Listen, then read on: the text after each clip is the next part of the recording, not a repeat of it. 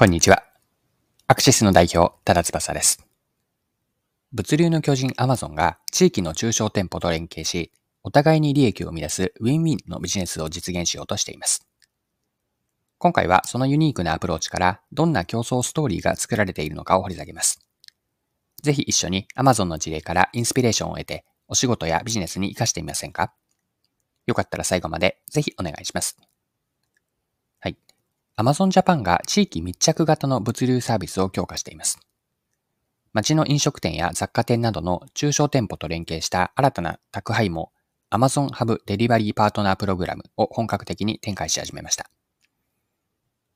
このプログラムでは Amazon はラストワンマイルの能力を強化することで物流における人員不足の解消を狙っています。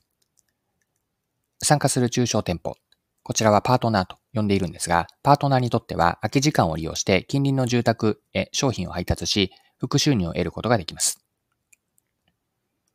このプログラムについて日経新聞ではこのように書かれていたので、記事から一部抜粋をして読みます。Amazon は日本で新配送サービス Amazon Hub デリバリーパートナープログラムを2020年9月から試験的に始めた。配送の委託料などは明らかにしていないが、報酬は荷物の配送個数に応じて支払われる仕組み。パートナーは1日平均30から50個の荷物を運び、現状では月におよそ2万5千円から25万円の副収入を得ているという。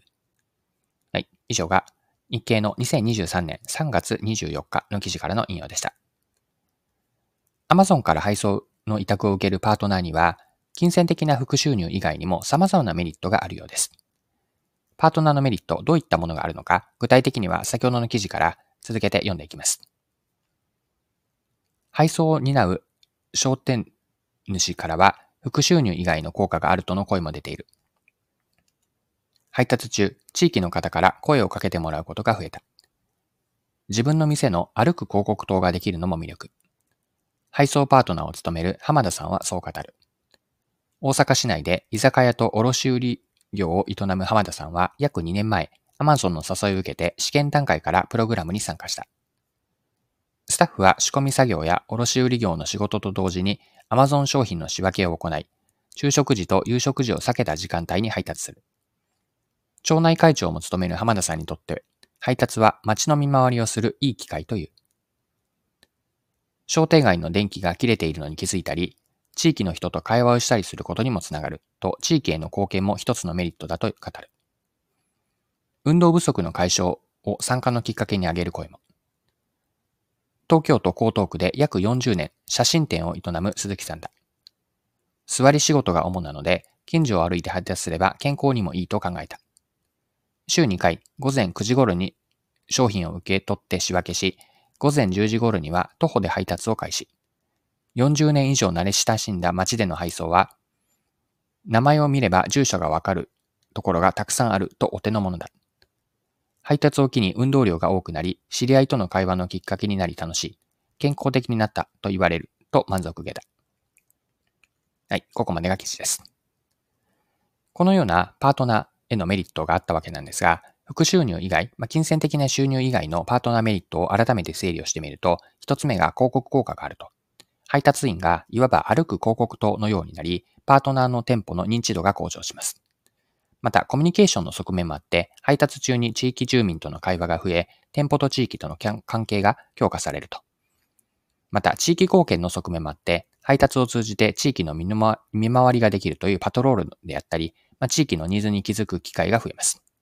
あとは健康面の改善というのもメリットとして挙げられていて、配達を機に運動量が増えるので、運動不足が解消し、健康状態が向上していくと。こんなメリットがあります。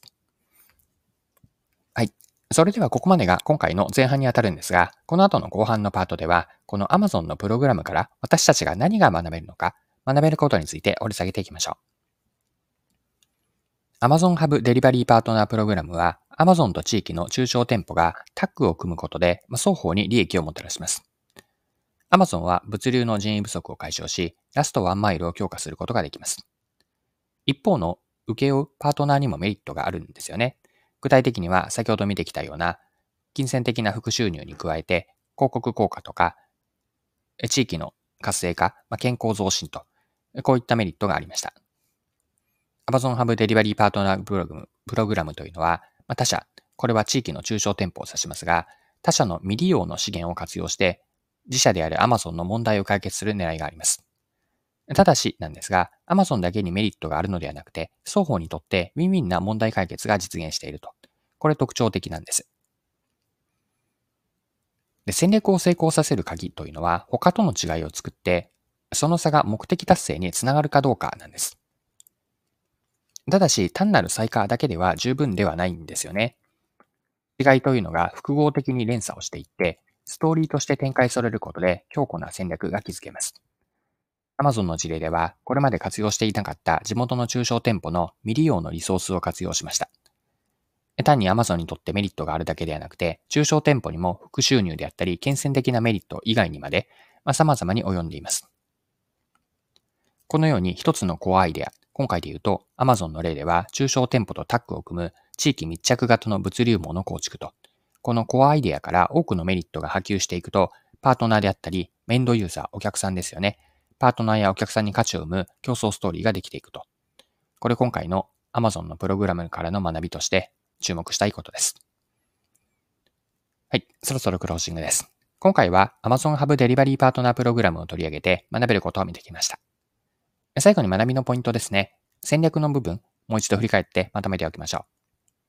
う。戦略ではいかに他と違いを作って、その違いが目的に達成、目的の達成につなげられること、これが大事なポイントです。今回の学びのポイントとしては、ま、戦略のコアアイデアから多くのメリットが波及していくことで、パートナーであったりお客さんに価値をもたらす競争ルールが生まれると。違いが価値をもたらして、お客さんへの価値をもたらして、全体でストーリーがつながって描かれると、強い強固な戦略になります。はい。今回は以上です。最後までお付き合いいただきありがとうございました。それでは今日も素敵な一日にしていきましょう。